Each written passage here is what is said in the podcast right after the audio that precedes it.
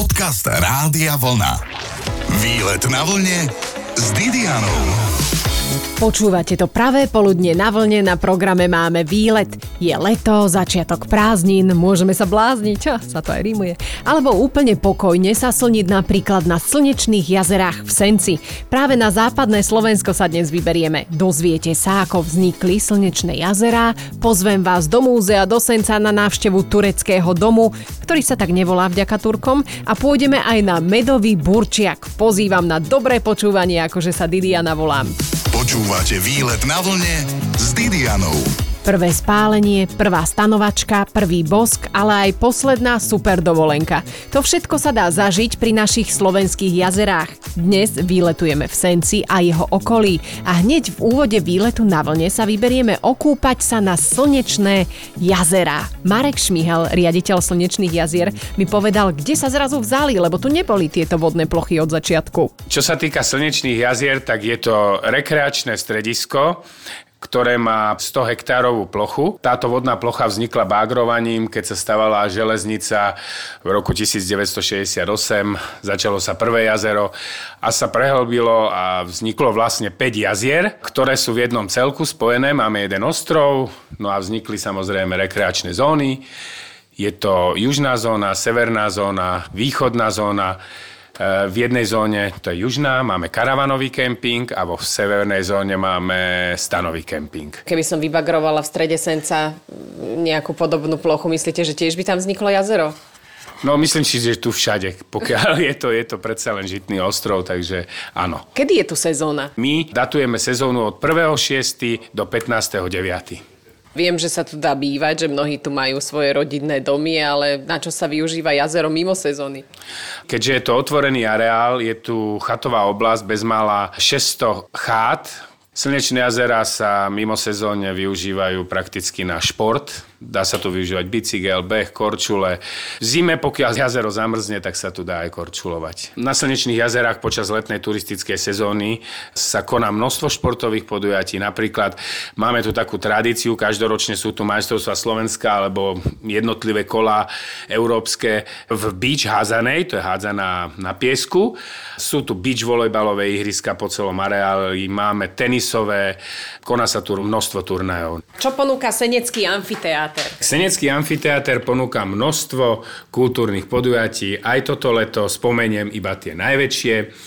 Prvé také veľké podujatie je pre detičky, je to spievankovo, potom Senec navštívia Kolárovci, Fragile a ešte dosť také podstatné podujatie bude Slnečný festival pre deti. Kultúrne vyžitie, plávanie, ale aj nástrahy patria k letu. Miestni záchranári mali hneď v úvode sezóny na slnečných jazerách prvé prípady nepozornosti rodičov. Deti im zmizli z dohľadu a boli problémy. Preto aj tento apel. Ak sa jedná o deti, sme rodičia, treba dávať pozor na deti, mať ich stále pod kontrolou aj napriek tomu teda, že máme tu na Slnečných jazerách plavčikov, ktorí teda sledujú tú vodu, ale tiež nemajú oči všade, tak ako rodič by som dával pozor na svoje deti a nespúšťal ich e, z dohľadu. Ak deti nevedia plávať, na kraj byť pri nich, ak sú teda plavci, aj tak naďalej strážiť, lebo voda je nevyspytateľná a stávajú sa všelijaké veci. Poradte takú prvú pomoc, keď sa človek riadne pritopí, teda čo robiť? Je to také individuálne. Mm, samozrejme, že toho postihnutého treba najprv vyťahnuť z tej vody. Tiež nie je to ľahké. Títo topiaci z panikária proste sú dezorientovaní. Treba dávať pozor na to, aby aj nás nepritopili pretože, ako sa hovorí, topiaci sa aj slamky chytá, čiže môže sa stať, že nás stiahne pod vodu. Ak je niekde v blízkosti plavčík, záchranár alebo zdatný plavec, treba jeho poprosiť. Ináč, keď netrúfame si sami, radšej teda neísť pomôcť, aby sme neohrozili sami seba. Samozrejme, vyťahnuť je na breh, zavolať niekto z okolo idúcich na 155 po prípade plavčika, ktorý je niekde na okolí a ďalej už potom samotná základná resuscitácia pre lajkov to je masa srdca a dýchanie z úst do úst. No, ja ako záchrana hovorím aj zo skúseností, v prvom rade je základ masírovať to srdce, teda stláčať hrudník, to dýchanie nie je až tak zo začiatku potrebné. A potrebné sú aj základy prvej pomoci mať naštudované, pričom však platí, že pozornosť na prvom mieste. Ozaj, už o chvíľku sa pôjdeme schladiť do múzea v Senci. Vedeli ste, že turecký dom nie je turecký? Aj o tom ešte na výlete na vlne. Výlet na vlne s Didianou. Som v Senci, chodím po miestnych atrakciách a človek sa môže prísť aj celkom dobre ochladiť napríklad do Mestského múzea. Prišla som do tureckého domu, kde pripravujú úplne novú expozíciu, ale však to nám povie pán vedúci múzea. Môžem poprosiť meno? Áno, Gábor Strešňák. Naozaj je to tak, v tureckom dome sme teraz v takom štádiu prechodnom pretože uzatvárame taký okruh 5-ročného obdobia, kedy sme mali stavebné činnosti. Namiesto studenej povale sme vybudovali nové poschodie aj s novým schodiskom. Čo by teraz niektorí dali za studenú povalu v tomto teple? No studená povala akože znamená, že nie je zateplená, akože v tom hovorovom výraze. Ale skrátka tu otvárame koncom septembra novú expozíciu, ktorá bude mapovať dejiny nielen Senca, ale aj tohto regiónu prilahlého od mladšej doby kamennej až po prvú svetovú vojnu. Vaše múzeum sídli v tureckom dome. Dá sa teda šípiť, že ho vybudovali Turci? No dá sa šípiť, ale nie je tomu tak vôbec. Turecký dom, tento názov pravdepodobne vznikol až na konci 19. storočia keď Senčania tento dom chceli dať spúrať, pretože mali tú radnicu, ale ona bola v nevyhovujúcom stave. Našťastie nie tá radnica, radničná budova netvorila ich majetok, ale patrila pánstvu Esterháziovskému a Karol Esterházy vtedy zakázal zbúrať. Túto budovu potom zrenovovali. Barokovú prístavbu, ktorá tu existovala, tak tu zbúrali, lebo tá bola naozaj v dezolátnom stave, ale tá renesančná časť zostala a svoje sídlo si tu našiel nový služnovský úrad, čiže okresný úrad, ktorý sa tu usídlil a bol akýmsi centrom toho nového seneckého okresu v rámci Bratislavskej župy. Čo sa tu všetko dozvieme vo vašom múzeu? Čo tu môžeme vidieť? Tak momentálne tu máme prírodovednú expozíciu, okrem toho krátkodobú výstavu tiež z oblasti prírody, venuje sa mláďatám a spomienkovú výstavu venovanú známemu fotografovi Tiborovi Husárovi. Nie sú tu vystavené jeho fotky, síce sú tu všetky jeho knihy, Čiže táto výstava vznikla v spolupráci aj s rodinou a sú tu vystavené fotografie, ktorých autormi sú bývalí kolegovia Tibora Husára alebo žiaci. Čo mi viete odporúčiť ako Senčan na výlet? No na výlet by som vám vedel odporúčiť ešte Hasické múzeum, ktoré patrí k nášmu múzeu. Je to prvá vysunutá expozícia a nedaleko od nás. V mesiacoch júla a august môžete toto múzeum malé e, naštíviť pri autobusovej stanici na dennej báze. No okrem toho na okolí je tu včelársky skanzen pri Kráľovej pri takže tam sa dá na bicykli výjsť čiže podrobnosti vám tam povedia, ale pokiaľ si sadnete na bicykel, tak naozaj také tie výlety už po tých vyznačených cyklotrasách, hoci aj na hrad Červený kamen sa dá pekne zajsť. Dnes sme už boli na slnečných jazerách v tureckom dome a chce to teraz med. Nie turecký, ale taký dobrý slovenský, čo poviete. Pôjdeme teda mrknúť najusilovnejšie živočíchy na zemi, včely a ochutnáme med aj čo by ste ešte chceli ochutnať? No však možno sa tak stane, len zostaňte naladení. Výlet na vlne s Didianou. Vo včelej rodine makajú iba ženy. Mužská populácia sa nedokáže dokonca ani sama najesť. Nie to ešte niečo robiť. Jediné poslanie mužskej populácie je zabezpečiť rozmnožovanie. To sú veci však chudery včely a pritom sú to najúžitočnejšie živočíchy na našej planéte. Potvrdil mi to Rudolf Moravčík zo Včelieho múzea v Kráľovej Prisenci, kam som si to zo Senca na výlete nasmerovala. Takže včelky sú významné nielen tým, že nám dávajú tie včelie produkty, ale hlavne tým opelením e, rastlín, ale aj inšpiratívna pre, pre matematikov, fyzikov, vedcov rôznych, takže včela naozaj je inšpiratívna a veľmi dôležitá. V čom pre matematikov je včela inšpiratívna? Napríklad stavba toho diela tých šesťuholníkov, tých buniek. Hej, je to vôbec najpevnejšia možná konštrukcia, ktorá sa dá z vosku spraviť, ale veľmi zaujímavé sú aj tie včelie tančeky, udávanie smerov, ktorým je napríklad kvety alebo tie zdroje znášky. Sa hovorí, že byť usilovný ako včela, to nie je povera, to je pravda, áno? Včely pracujú aj deň, aj noc. Ešte neoddychujú, najmä teraz sa v tomto letnom období sa včela dožíva veľmi krátko, 3 až 6 týždňov, lebo sa opracuje vlastne k smrti. Čiže musia čistiť, dojčiť, krmiť, stavať plasty, vysúšať nektár. Čiže v úli nemajú takú žiarovku, hej, že si zhasnú a, a spia oddychujú, ale tá práca tam pokračuje, čiže cez deň aj v noci. Čiže to sa im nedá pomôcť. Oni sa prosto upracujú k smrti a basta. Neviete ich nejak e, poslať na nejakú dovolenku, áno? E, majú troška taký oddych, keď sa vyroja a čakajú, hej, hľadajú si nový otvor, novú dutinu v strome, nový úl, tak to majú naozaj, že pár hodín, chvíľ dovolenku, ale potom zasa nasleduje tá tvrdá drina. Ako chrániť včely? Sú rôzne spôsoby ochrany včiel, tak nám ako včelárom veľmi veľa škodí, najmä chemia, ale veľmi dobré pre nás je, keby sme včielkam pomáhali najmä výsadbou, aby mali tie včely dostatok kvetov, na kilogram medu oni potrebujú zozbierať nektar z 3 až 5 miliónov kvetov. No a ďalšia vec, ktorá by teda pomohla, keby sa tieto kvety aj zavlažovali Hej, lebo keď je sucho a posledné roky nás toto trápi, že je sucho, tak jednoducho ten nektár zasycha v tých kvetoch, tým pádom tá včielka z toho nič nedonesie, aj keď to pekne kvitne, ale nedokáže to získať. Takže také zavlažované záhony by bolo pre nás ideálne.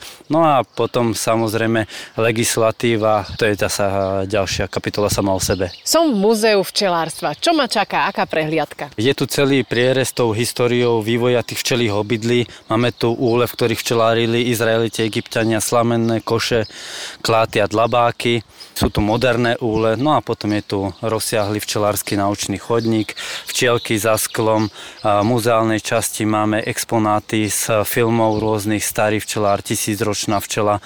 No potom tu máme náradia včelárske, je tu múzeum medoviny, no a také mini arboretum, čiže od skorej jary do neskorej jesene nám tu kvitnú stromy, kríky, takže taký raj, hej, aj oddych pre, nielen pre včelárov, ale pre širokú verejnosť. Ináč my tu aj ponúkame koštovky medu, medoviny, skôr pri takých organizovaných skupinách, ale teda vieme, keď nás kto poprosí aj e, individuálne. Hej. No a môžeme si to prísť vyskúšať takto pre poslucháčov e, Rádia Vlna, že aké je taká koštovka medu? Väčšinou sú to tri druhy medu, čiže ponúkame napríklad agátový, lipový, taký jarný alebo slnečnicový med. Keď je aj ten lesný, takže z týchto druhov. Ak zostanete s vlnou, dozviete sa, ako rozoznám pravý med od falošného. A ako ho rozoznáte aj vy? Počúvate výlet na vlne s Didianou. Vedeli ste, že existujú nielen vinné cesty, ale aj medové cesty? Urobia vám takú medovú cestu v Múzeu včelárstva v Kráľovej prísenci, kde sa práve nachádzam a pýtam sa všetko možné a voňavé od Rudolfa Moravčíka, správcu včelárskej paseky.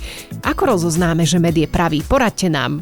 No tak toto je veľmi ťažko rozoznať. A najlepšie odporúčam metód včelára, ktorého poznáme lebo v obchodoch to môže byť tá kvalita rôzna. Hej, väčšinou sa k nám sem med do, do zahraničia, Slovensko už nie je sebestačné v mede, takže veľa medu je dovezeného. No ale môže napríklad nám napovedať, keď med zmiešame s studenou vodou, tak by sa mal tak skladať, nemal by sa dať rýchlo rozmiešať. Čiže musíme ho dlhšie miešať lyžičkou a malo by to zostať také jemné zakalené. Hej, čiže keď je to taký sírup, tak to ostane priesvitné, hej, zafarbené, ale priesvitné, ale od medu by to malo byť jemné, zakalené. No a, kto pravidelne konzumuje med, tak vie približne, ako chutia tie slovenské medy. Hej, mňa už neochlámu tým, že máme tu takých 3000 tón medu, ktorého som ja v živote nejedol a povedia mi, že to je náš slovenský med, tak to na to ma nedostanú. Ako to viete zistiť, prosím vás, podľa vône, podľa len tej chute? A určite vôňa, chuť, farba, doba kryštalizácie, toto sú veci, ktoré nám pomáhajú. Prírodzená vlastnosť medu je kryštalizácia, čiže zase zákazníci sa nemusia obávať toho, že keď ten med skryštalizoval, že to je z cukru.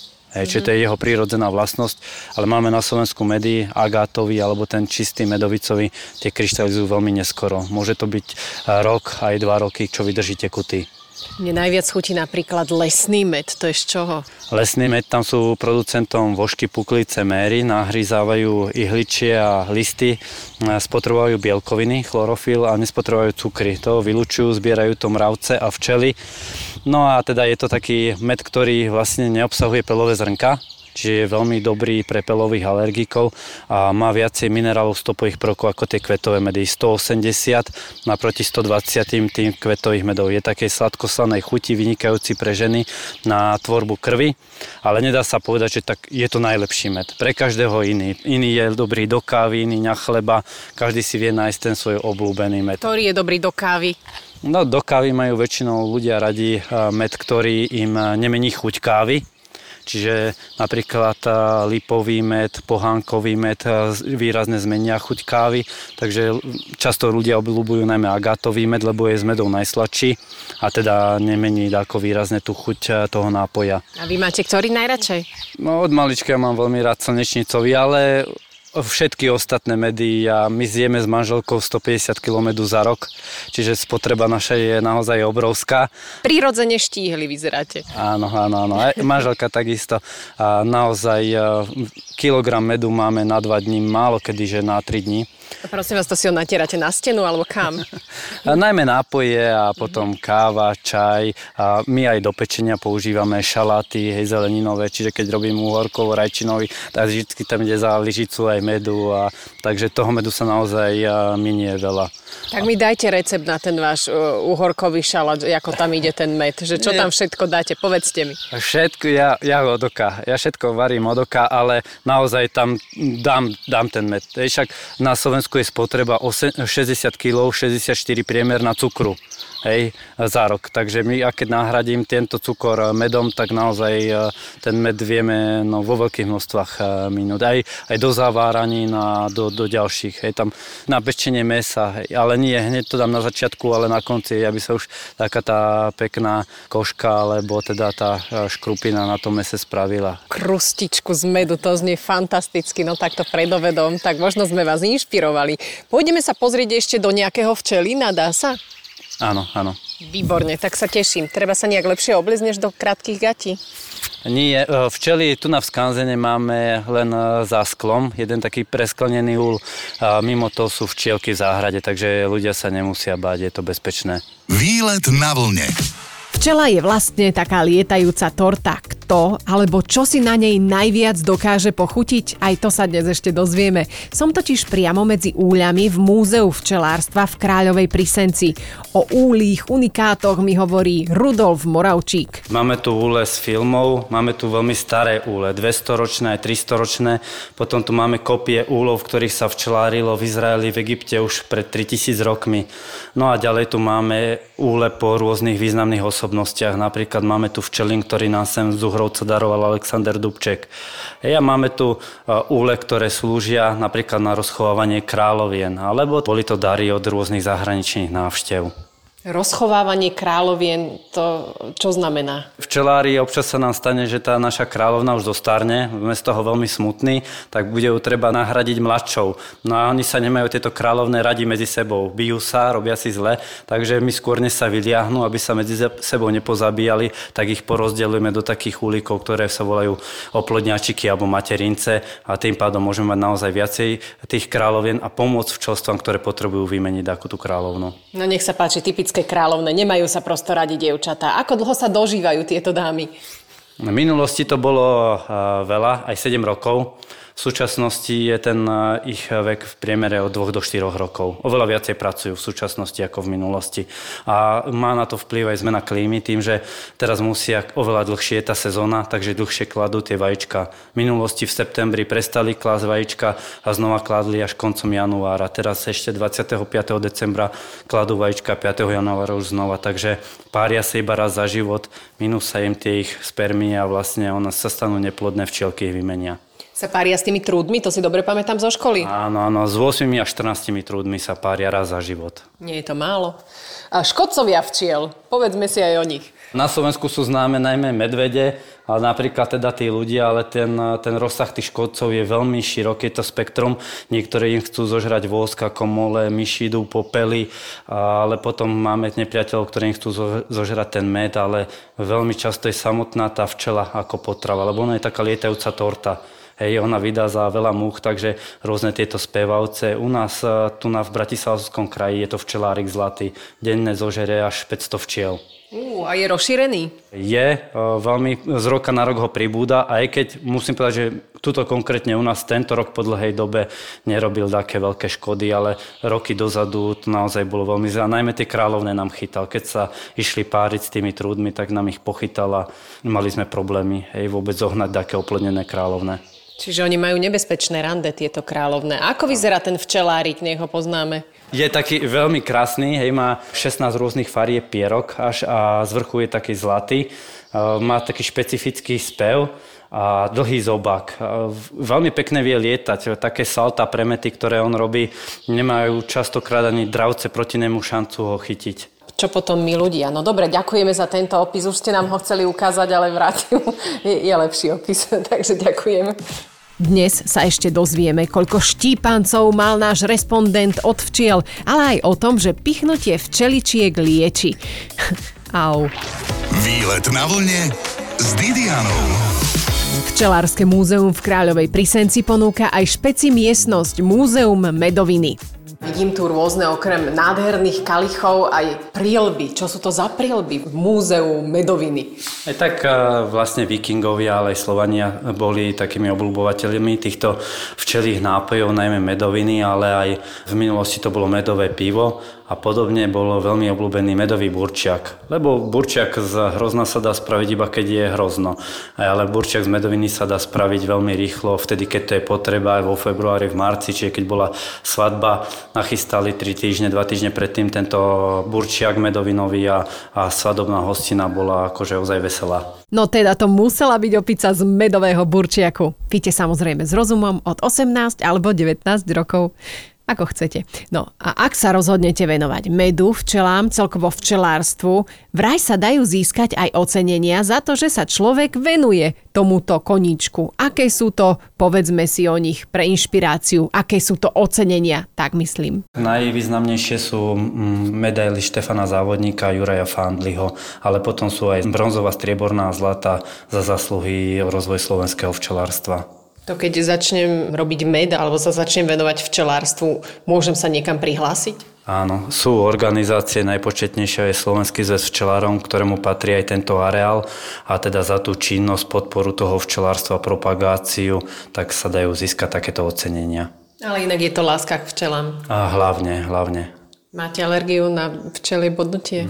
Nemám, e, našťastie, ale poznám včelárov, ktorí majú a včelária. Hej, napríklad manželky krstný, tak bere to ako adrenalinovú záležitosť so skok padákom. Pre neho je to práca so včelami. Samozrejme, vždycky má pri sebe tú inekciu hej, a tabletky, keby náhodou ho včelka poštípala. A koľko štípancov ste najviac dostali? Máte to zrátané? To je asi najčastejšia otázka od turistov však. Tisícky, sú to tisícky. Bolo také aj... Naraz? No, nara, naraz nie. Naraz som mal asi takých 300-400. Hej, pre dospelého človeka nezvyknutého je už to smrteľná dávka, ale tým, že my sme zvyknutí, tak nebolo to také...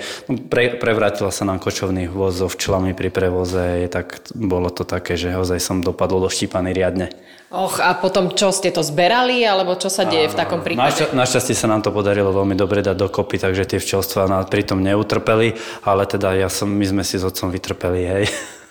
Dajte teraz takú pozvánku, nehrozí tu štípanec, však, že je to tu celku bezpečné. Tak toto sa nastalo mimo, úplne na iných miestach.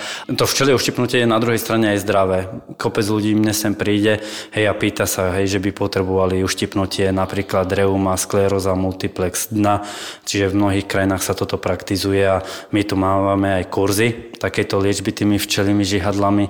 Jeden budeme mať aj v auguste a chodia sem normálne doktori humánnej medicíny, ktorí sa školia na takéto aplikáciu týchto včelých žihadiel. Ďakujeme Rudovi Moravčíkovi, správcovi zo včelárskej paseky. Ak to zhrnieme, ocenením pri včelárstve je najmä fakt, že máte vlastný med a tým pádom aj kvalitný sladký život. La Dolce Vita sme si dnes urobili spolu na vlne, majte deň, ale aj víkend, ako z obrázku. Pozdravuje Didiana. Počúvajte výlet na vlne s Didianou v sobotu po 12.